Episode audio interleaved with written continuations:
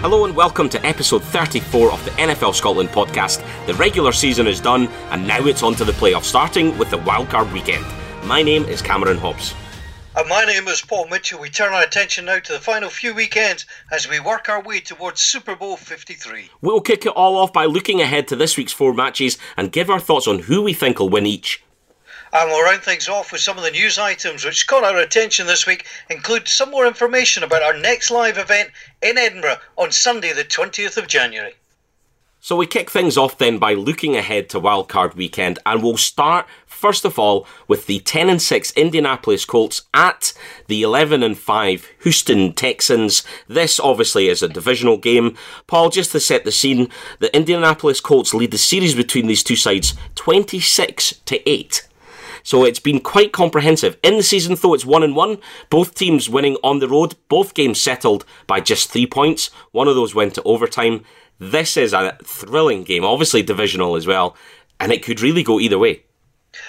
We've got good news because I think it's going to be a great game. We've got some bad news as well uh, that it's going to be called by the Monday Night Football team. Oh. Um, so, so that that is bad news. Joe Tessitore, uh, Booger McFarland, but the Boogie Mobile is uh, on the sidelines. It's, it's been it's benched. it's been benched, uh, not before time. So Booger doesn't have his big machine. So the people who pay all this, it costs you a lot of money to sit down by these sidelines and to have that guy running about in this truck is just insane. So he's gone. Jason Witten will be there. So that's the downside. On the plus side, I think you're right. This is a fascinating game, and already we've had the trash talk. T.Y. Hilton has already called the NRG Stadium his second home because he always plays well there. Love that kind of thing. Yeah, and, and he did play well there as well. You know, they came into that game at, at Houston, went in and won. Um, Hilton was playing with a bit of a dodgy ankle as well and had an absolutely brilliant game. He was instrumental in it. But, you know, Andrew Luck is as important to this as anybody. There's lots of chat, actually, on both of these teams about comeback player of the year. Names that are coming up are Andrew Luck and JJ Watt. And actually, those are the two players that I think are going to be most instrumental in determining the outcome of this game because Luck is back and he's back to his best, which is great to see if the Texans have got any chance of slowing them down, they need JJ Watt to be on form. They need JJ Watt to get through what's been an impressive Colts O line this season and actually get to Andrew Luck because if he gets time and he can find his man, you know, he's got Hilton, he's got Ebron who's playing well as well. And uh, to be fair, Andrew Luck has a habit of making other receivers look good. Um, the Texans could be in trouble. I was watching the broadcast last week of the Colts beating the Titans, and one of the things that came up on the screen was the fact that the the line that guards Andrew Luck are all round one and round two picks. They're the highest group of picks playing together currently in the NFL. So they have put their money where their mouth is and said, look, we've got our quarterback. We need to protect him. And I mean, Quenton Nelson's been phenomenal as a rookie this season. Uh, I mean, he went in the top six of the draft, but and it's it's the most unsexy pick. Anytime you pick a lineman, either offensive or defensive, people rarely get excited. But look at what he's been able to achieve, and I think all the the, the four across the line are either forty four or higher in terms of picks, and they have delivered. And Andrew Luck the, the good thing about coming back from the shoulder injury, he's not getting smacked an awful lot. He's getting sacked on average once per game, which is pretty good. Um, so JJ Watt's got a lot of work to do. I think he's got 16 sacks himself this season, but they need to find a way to get Andrew Luck. If they don't, and that line holds, I think there's trouble in Texas. I think there's there was a really key statistic came out as well about the Colts D, which has been for me the biggest surprise of the whole season. They've been absolutely superb, and I'm sure they've they've they've not had a single hundred yard rushing player against them all season. And, you know, they've come up against Ezekiel Elliott. But they, you know, you were saying there about Andrew Luck getting back, they need to get to him. Well, the problem on the other side of the ball there is Deshaun Watson is getting sacked. He needs to get rid of the ball quicker. Obviously, another player coming back from injury has played well. Not sure he's quite back to the best that he was at the start of last season, but certainly good enough to lead his team and take his side from worst to first. Um, is a great player, but he was sacked six times the last time these two sides met. Um, so you know, as much as the the the defensive line need to get to Andrew Luck, the Texan offensive line need to look after their quarterback if they're going to give him any chance to win this game. Oh, absolutely. I mean, either quarterback could blow this game wide open. I don't think there's much doubt about that. They've both won at each other's stadiums this year, which is quite interesting as well. It'd be really unusual to have the away team winning three in a row, but the Colts went in there last month needing to win and won. So there's nothing about the NRG Stadium that is going to particularly phase them, and that immediately robs the Texans of the advantage that home field's uh, supposed to bring. And what we'll see when we talk about all four of these games is you can make a compelling case for any of the eight teams to win their game. Yeah. You, and that, I think this, this is going to be the best wildcard weekend in ages because there's not a single game. Usually there's one of the four, sometimes two of the four that you think, yeah, okay, I'll watch that. I know it's going to be one sided. You could argue anywhere. You could get a really good debate club out of this saying, you know, you tell me which team I have to pick and I will defend them and tell you why they're going to win. So if you ask me to defend the Colts and say why they would win, I'd be happy with that. If you gave me the Texans, I could make an equally compelling argument as well. And I think that's what's going to make it a great game. Yeah, indeed. This is the first time that these two sides have ever met in the postseason as well. Um, obviously, we talked over the record. The, the, the Colts certainly have the upper hand there.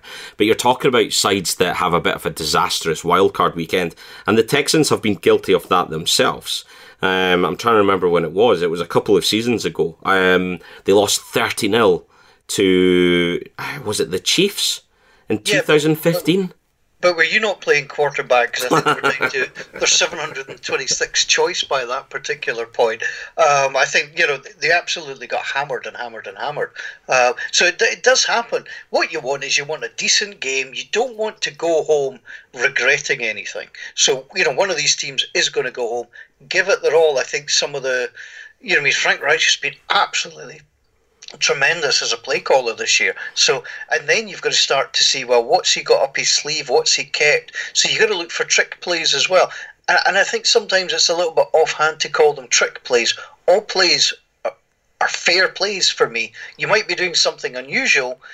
Trickery, I often think that's a little bit harsh on the fact that it's been drawn up by somebody, it's been practiced. It's not just something that's come on the hoof. No, indeed. And, you know, this is a good Texans team as well. We've got to remember that. This is their second best ever regular season result. They did one better in 2012 where they went 12 and 4, but 11 and 5, their second best. That year, 12 and 4, uh, they went on and they beat the Bengals in the wild card, lost to the Patriots in the next round after that. Um, and it's amazing as well when you look through the history. JJ Watt's pretty much been Defensive Player of the Year, Defensive Player of the Year.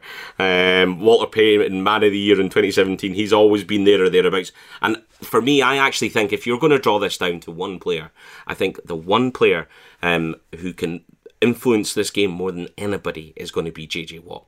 And I think if he has a game, the Texans will win. And if he doesn't, I think it's the Colts. I think it really is as tight as that.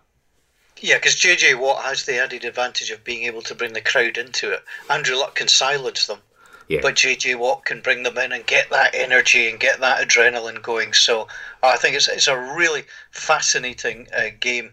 There's no doubt about that. And if you do have Westwood One Radio, if you've got access, Mike Tirico and Brian Griese here calling the game. If you could sync that up, that might be the perfect way to go with it. So I'm going to push you for a prediction then on this one. Who do you see winning it? You know, my heart says the Colts will win it, but my head says the Texans, and I've gone in the in the pick uh, section for the Texans. But if I want one team to advance here, it is the Colts. And do you know what? I think I really like the Texans. I've really enjoyed watching them. I think that, you know, they've got uh, options on attack. DeAndre Hopkins is definitely up there as one of the best wide receivers.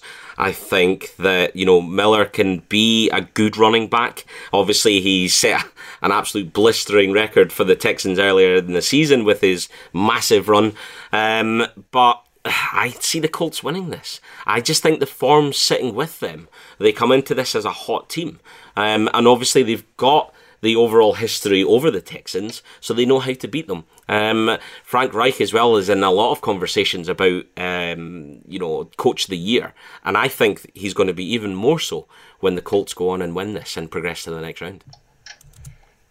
Up next, then on Saturday night, we've got the 10 and 6 Seahawks at the 10 and 6 Dallas Cowboys. Um, just some history to this one as well.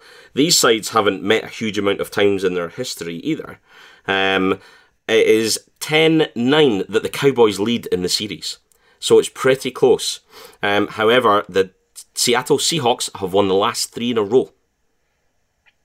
They're a strong team, Seattle. I think few people really expected uh, Pete Carroll to have them up and running so quickly. I think they were targeting more next season than this season. There's always expectations in Dallas, and, and Jason Garrett just quietly goes about his business and has managed to produce a winning team. They moved on from Dez Bryant last year.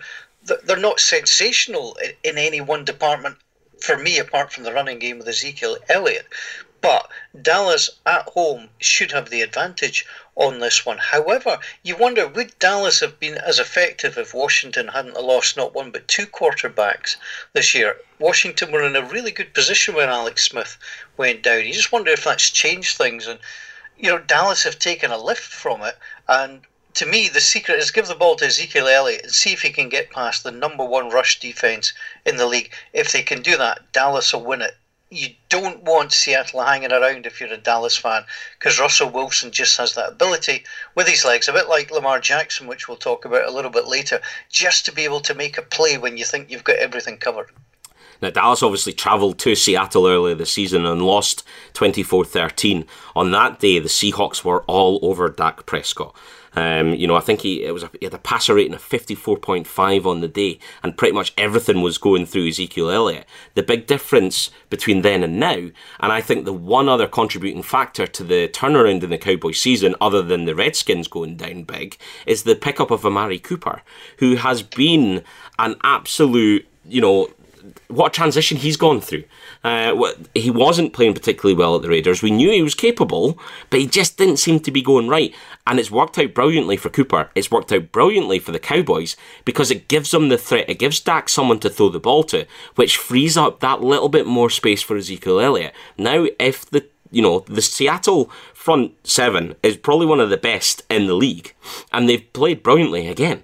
So if they are going to challenge down and block Elliott and watch Dak Prescott for him running, well, now they've got to consider Amari Cooper as well. Because if they go all up and push in the face of Prescott, if he can get enough time with his offensive line, which is decent, to get the space, he can find threats like Amari Cooper downfield. So I think it'll be a very different game to what it was in September.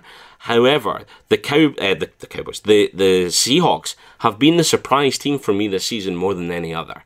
I thought that they would struggle. I thought that things would be difficult for them, but they've done what they've done over the last couple of years, and they've ground out results time and time again, and they fully deserve to be in the playoffs, into the wild card.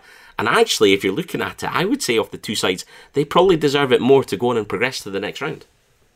Well, I mean Dallas are a really solid football team. They've been reasonably well built. They needed the receiver. You mentioned uh, they've got Amari Cooper. Sometimes it's just circumstance, and I think as fans and broadcasters, people sometimes forget that the human situation can make all the difference. If you know, if Amari Cooper's family was unhappy out, you know, west, if they were he was unhappy just about going to work every day. And sometimes, and we've all been there, you know, we've applied for different jobs, we've gone somewhere else, and all of a sudden, what's held us back in a previous job has gone. We feel much better, we're much more energized, and I think that's what's happened with Amari Cooper.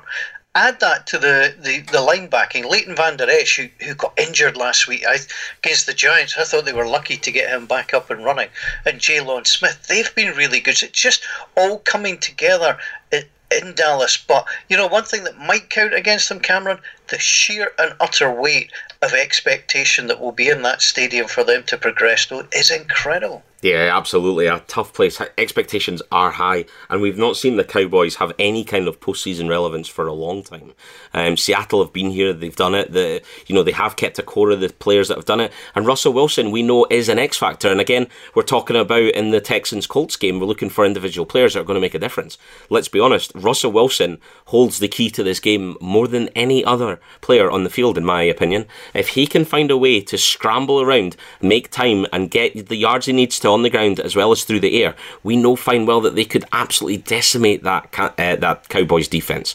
You know, you're right. I think the linebackers have been tremendous this year for the Cowboys. Uh, I think that that uh, Dallas defense is strong, but if they go over the top of them, there's not an awful lot they'll be able to do about it.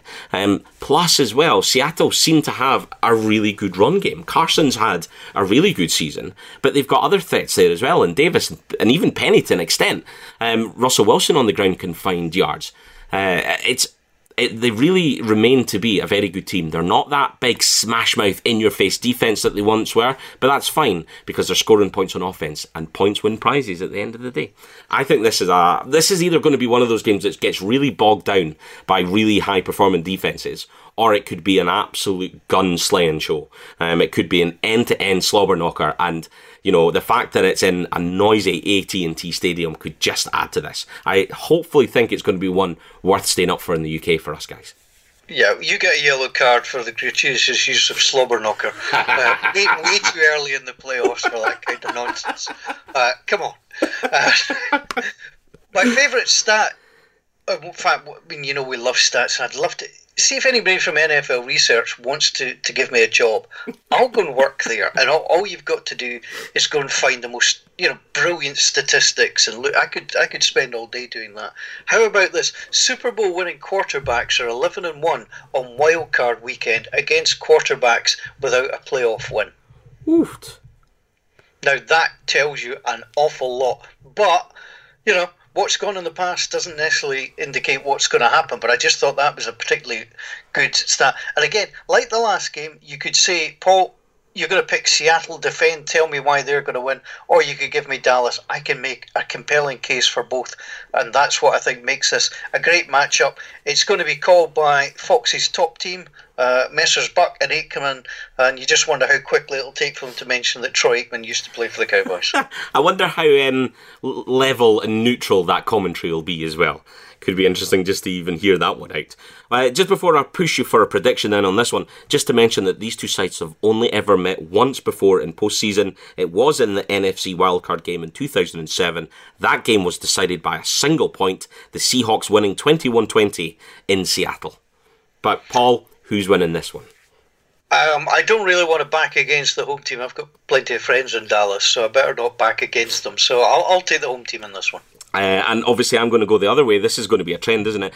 Um, I, I'm going to pick the Seahawks. You know, I, I've bemoaned their fortunes and luck throughout the season, and I think that's going to continue as well. I think that they remain to be one of the luckiest teams. I stand that you got to be in it to be lucky to be even in with a shout. Fine, but I just see them winning this one, and I think it will be on a I think it will go down to the wire. I think it will be a play in the last two minutes. There'll be something after the two minute warning that will define this game, that will determine who wins it.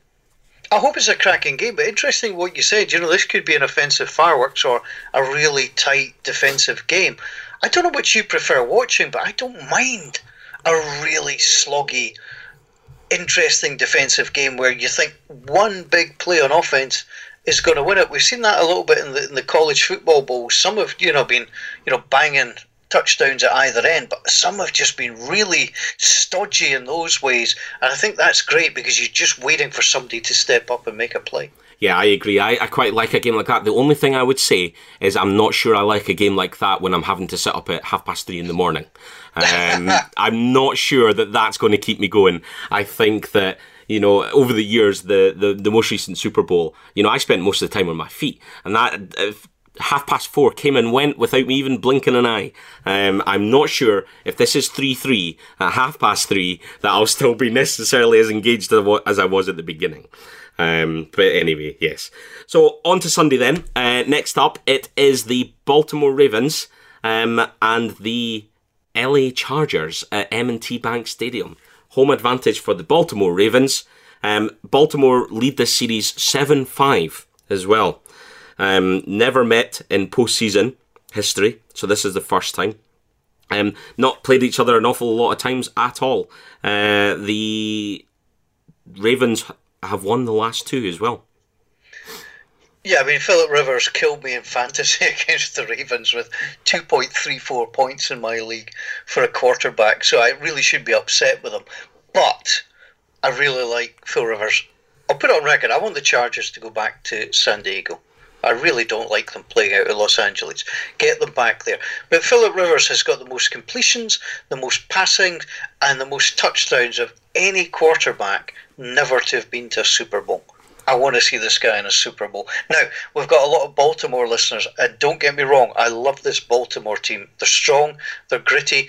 We've mentioned it before. We called the fact that Lamar Jackson was the steal of the draft for me. Absolutely no doubt about it. I think he's brilliant. And given the fact that even if he gets hurt, you've still got Joe Flacco there who's won a Super Bowl. So I think they've got the depth. What what I think the Chargers can't afford to happen is for anything to happen to Philip Rivers. Yeah. No, absolutely. Um, it's it's a fascinating game. This one, I, I I agree with you. It'd be really nice for Philip Rivers to make it to a Super Bowl. Feels like the one quarterback that deserves it. Um, if you're talking about current form, though, it's hard to argue against Lamar Jackson. Like you say, an absolute steal. Um, he's going to be the youngest quarterback to start a playoff game. Um, but you know the Ravens are six and one since he came in to replace Joe Flacco, and Flacco's back and finds himself fit and sitting on the bench, and rightly so. They've been a different team um, since you know it was week eleven that he took over, and since then I think the Ravens have the sixth best uh, offense in the NFL, and they're averaging three hundred and eighty-five yards per game. That's not a Baltimore Ravens team that I'm used to watching. Certainly not under Flacco. It was always about the defense, and then Flacco just did enough to get them by. This feels like a Ravens team that can destroy you on defense, but then do the same on offense as well. I think Joe Flacco will be playing elsewhere next year. I think a lot of people think that, perhaps even Jacksonville, because if he was to go down there and just do what he used to do in Baltimore, you know, they'd be a different team. Let's have a look at it though. If you're making your debut in the playoffs, as Lamar Jackson is doing. If you go back the last eight years, if you're a rookie quarterback playing your first ever game in the playoffs, you're two and seven. Okay, so that that's your scoreline. You have lost uh, seven times. You've won twice, and the only reason you've won twice is that those two victories came when rookie quarterbacks were playing each other. Uh, T.J. Yates against Andy Dalton in 2011, and Russell Wilson got the better of Robert Griffin III in 2012. Experience, experience, experience. Philip Rivers has it in bucketfuls. Um, Philip Rivers, you could argue, is probably of the age he actually could be Lamar Jackson's dad. yeah, probably actually. He's got enough children as well. You never yeah, know. I think it's is it seven with one more on the way. I think yeah. he's just going, going for his own team. Um, so good on Lamar Jackson. I think it'll be interesting to see what the pressure is like. I mean, if he thinks that a regular season game is tough, um, the pressure that will be coming with him because that you know it's a national game again. You know the window narrows. It's your only game in that time slot. It's a big, big game that people want to see. It's got the main CBS crew. It's being played on its own on Sunday at five past one. So it's a big, big game. Will he do well? I think he'll do well because he's shown already he doesn't seem um, to get bothered by things. Uh, and if he can get some help, you know, you're looking at, you know, Kenneth Dixon can run. Um, you know that, that that's a good thing for him. You know Jackson running back Gus Edwards, they can run, so they've got that threat on the ground. Melvin Gordon has to get back to being Melvin Gordon yeah. on the Chargers side. So it's going to be very interesting. I mean, the Chargers got scalped. I mean, royally scalped by the Ravens last time. And history tells you that doesn't tend to happen in two meetings running because they see what people have done and get planning and, and go from there. Again, it's, it's like the other two games we've spoken about. You can argue for either team to win this one and even you know even that's allowing for home field advantage. Normally in the wildcard weekend, you run off the four home teams and you worry about you know moving on to next week. It's not the case here. No, definitely not. Uh, interesting as well that two points on this one. The, the fact that the Chargers, okay, they got absolutely horsed from the Ravens, but the one advantage that they've now got coming into this game is they've already played them. They've come up against Lamar Jackson, so they kind of are a little bit informed this time. First time round, they were coming up against something new where there wouldn't be a lot of tape. Uh, as the Ravens were sort of finding their groove, Lamar Jackson's confidence was on the way up. Um, now they know what they're up against. Melvin Gordon limped off in the fourth quarter um, on Sunday, which isn't ideal. Um, but obviously they needed to keep pushing because they just never knew where they were going to end up. Um, not ideal for that, but he comes back, he's probably going to be fit. And a really interesting one for me is Hunter Henry, who's obviously missed the whole season because he tore his ACL. He Yeah. is likely to play, um, I believe, this weekend. And that's a big bonus because he was a big player for the Chargers the season before. First time, though, that the Chargers have made the postseason since the 2013 season. So, you know, it's five years since they've even been in the postseason. They'll be hungry and they'll be wanting to go out there and win. They were a formed team. They were brilliant to watch. They ran the Chiefs all the way. Uh, they could have well won that division. This is going to be, I think this is going to be probably the most entertaining of all the games. This, um, for me, is the one I'm most excited about watching, just because goodness only knows what's going to happen here.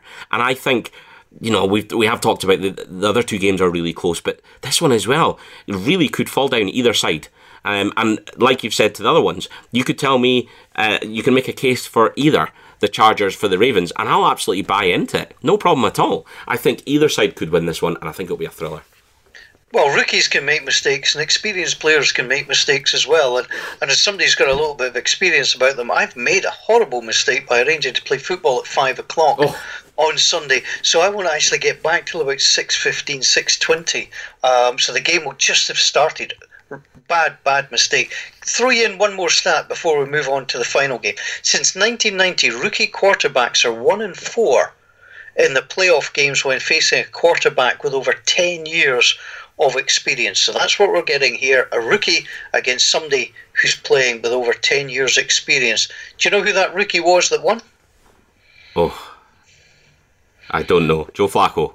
You're absolutely spot on. Joe Flacco will be on the field, uh, on the sideline. So he's been there and done it. So he can say, "Meh, I've done it." Who was that That's- against? You know, he's, he's done it. He's been there. Eh, who was that against?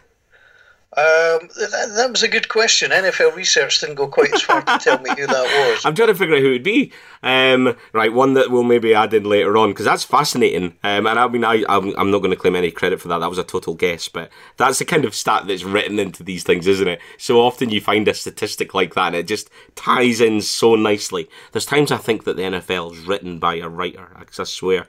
Um, but yeah, right. Let's let's push you for a decision on this one, though. Who's winning? Who's progressing? Chargers, Chargers for me. I, uh, because I want to see Philip Rivers going to the Super Bowl. I'm going to ride the Chargers all the way here. I just think this this could be easier. I tell you what, I'll make another prediction though that a Baltimore led by Lamar Jackson will be in a Super Bowl before too long. Um, so I actually think that the Ravens might win this one. I've gone against you in every single one. Um, I don't know that I'll do that in the final game, but um, I think that the the wind is very much in the sails of the Ravens. And whilst the Chargers have been great all season long, the Ravens have just got a little bit of character to them. You know, even that game where they went out and took on the uh, the Chiefs and pushed them all the way. Now, ultimately, came down to a great play by Mahomes that you know sealed that game for them. But um, if Lamar Jackson can keep his head screwed on and not panic and not do anything too risky, because this Chargers defense can punish that big time. Um, if he keeps his head about him, and the fact that he's at home is a big advantage to that, I think that the Ravens will sneak this one, and I think it'll be another close one. I think it'll be won by um, a single score. Um, it will be seven points or less for sure.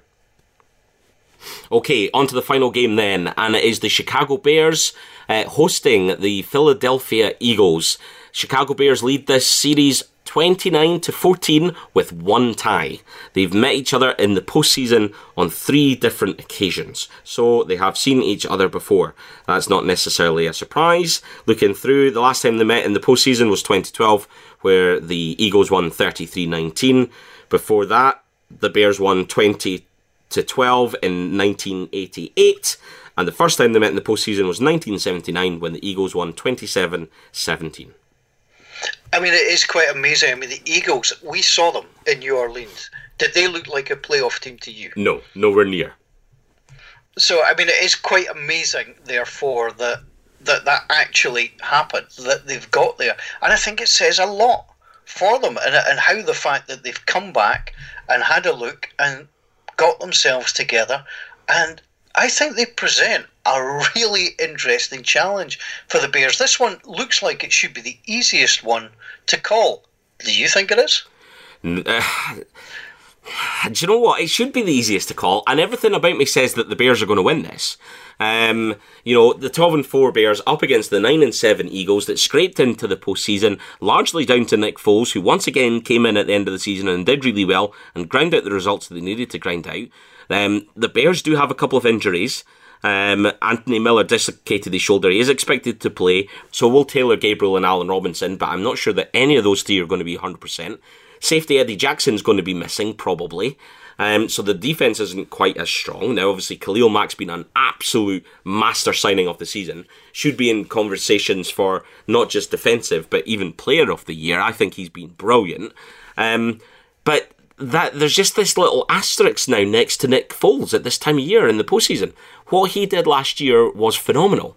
And already you look at the performances of someone like Alshon Jeffery, who, when we saw them in New Orleans, even when I saw them at Wembley, they just didn't look like they were doing it on offense at all. They didn't really have much of a run game. They weren't doing it through the air. It just was a bit disappointing all round. Suddenly they look dangerous again, and I think that's down to Nick Foles. I think that's harsh on Carson Wentz. I don't think he's been 100% fit. He's not quite got back into his groove. Um, and Foles has just stepped up and done it. Now, the only question mark around him, of course, is that he's got a bit of a rib injury that picked up last week as well, but was very quickly declared fit and that he will be 100%, um, is what Doug Pederson suggested. I'm not so sure. Well, I mean, he's the top passer rated in the postseason in the last five or ten years. First quarterback in his first ever four playoff games to have a 100 plus passer rating. That is really, really impressive. You know, I always think a dangerous person is somebody that's got absolutely nothing to prove. Now, last season, Nick Foles, we know the story.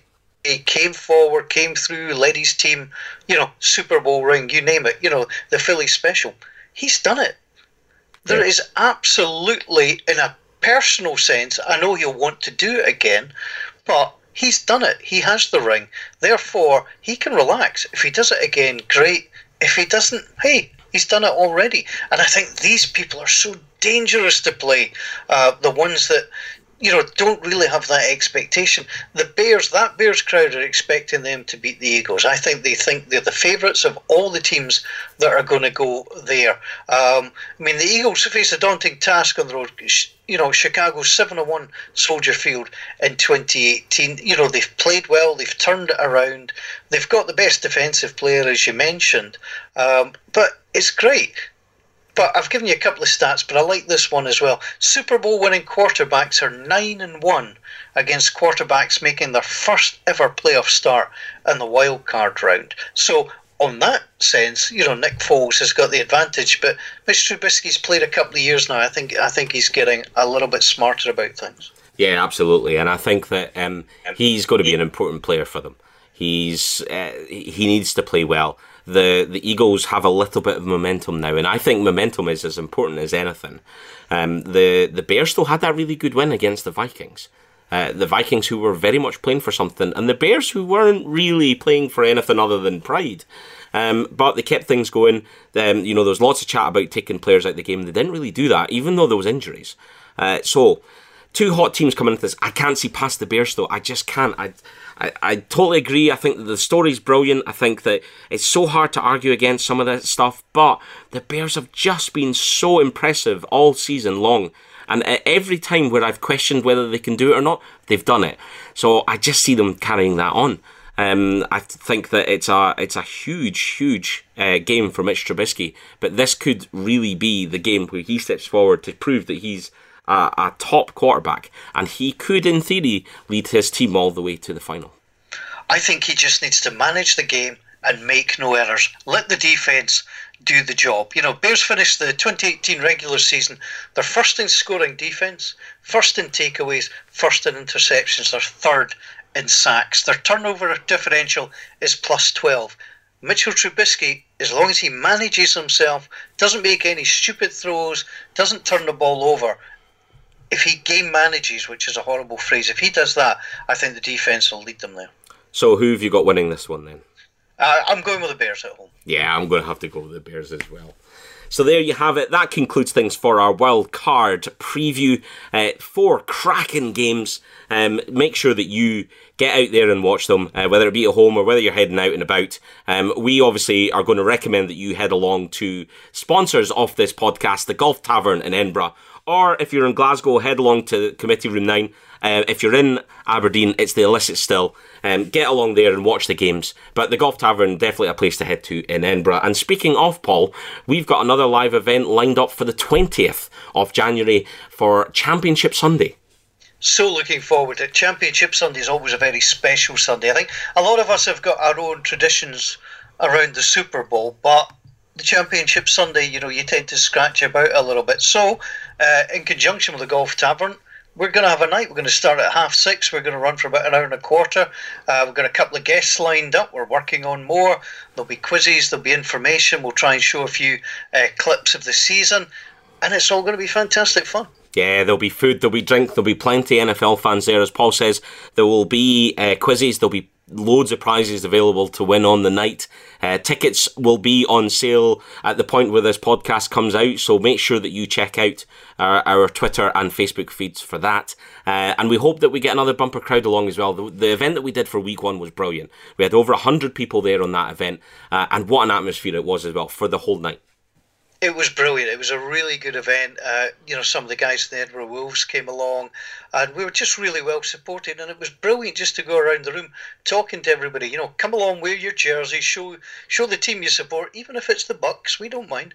Um, just come along and just have a little bit of fun. I'll, I'll have to apologise to the Bucks fan who, you know, because of course they, they beat the Saints in Week One, uh, despite us taking the Mickey out of them for, for most of the time. So no, come along and have a chat.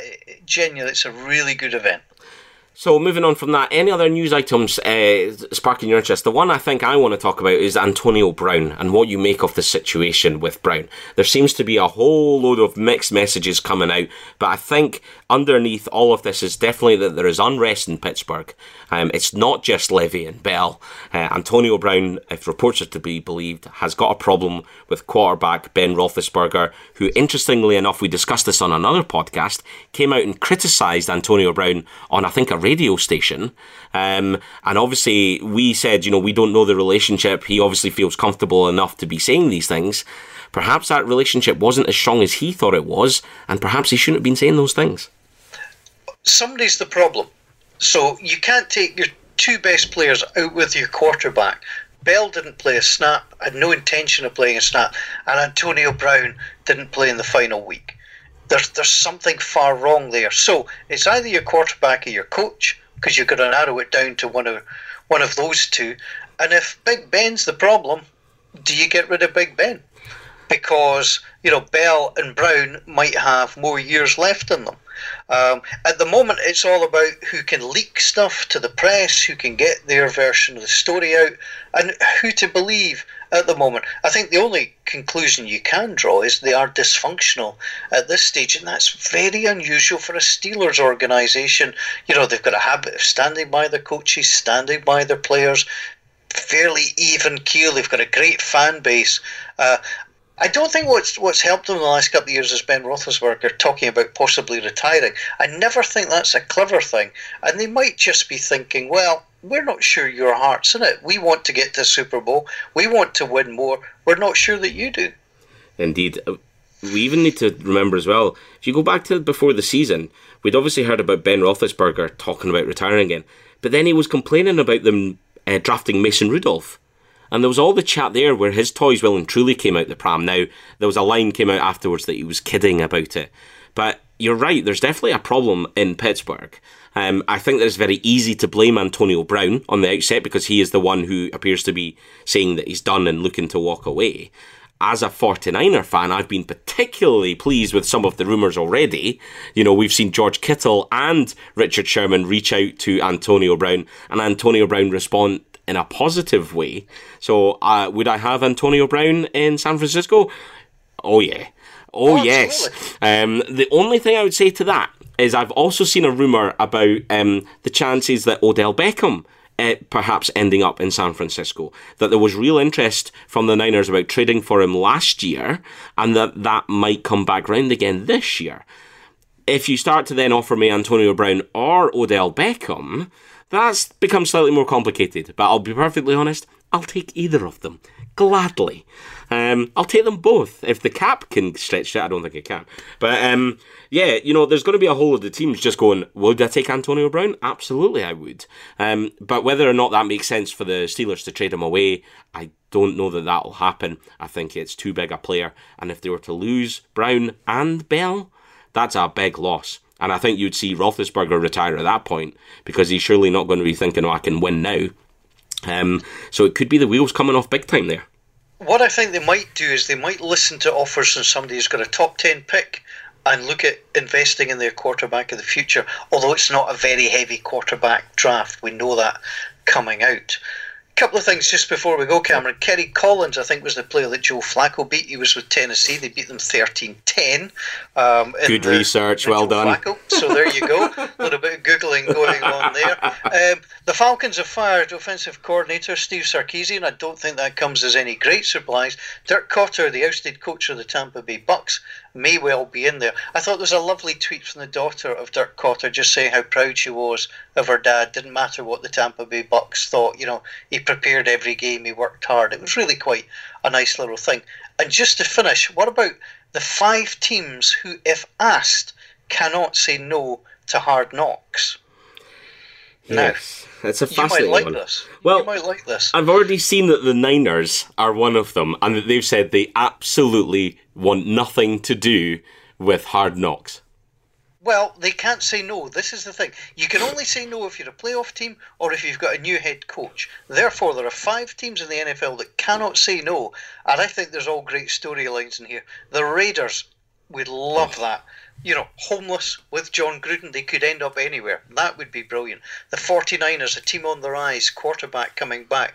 The Redskins are in there. So too are the Giants. Would you love the Giants with Odell Beckham, Barkley, everything swirling around Eli Manning, especially if the Giants draft a quarterback. And the Detroit Lions as well, Matt Patricia's lot are also on the, the block. So and they can't say no. You can say you don't want, but you cannot say no. Yeah, and I, I, I, the only hope that the Niners have is that the Raiders story and that the Giants story are more tasty. And I think that it will be interesting if the Giants do draft a quarterback I think it could very much end up in New York. But my the favourite's got to be the Raiders. Like you say, homeless, Gruden, Mike Mayock then in charge. Surely that's written. That's going to be the the question mark asterisk Raiders because we goodness only knows what's going to precede that. Um, the Raiders will be the um, Hard Knocks team of 2019. Well, I can exclusively reveal that Murrayfield have made an approach, so we are looking at the Edinburgh Raiders for next year. I would. Uh, here, here first. I, would take that hundred percent. I'd go and watch them every week. It'd be brilliant. You would? I, hey, I'm, I'm on play by play. Brilliant. Right, well, that concludes everything then for episode 34. We hope you've enjoyed listening as we would again love to hear your feedback, good and bad. Make sure that you follow us on Twitter at Scotland NFL and on Facebook, www.facebook.com forward slash Scotland NFL.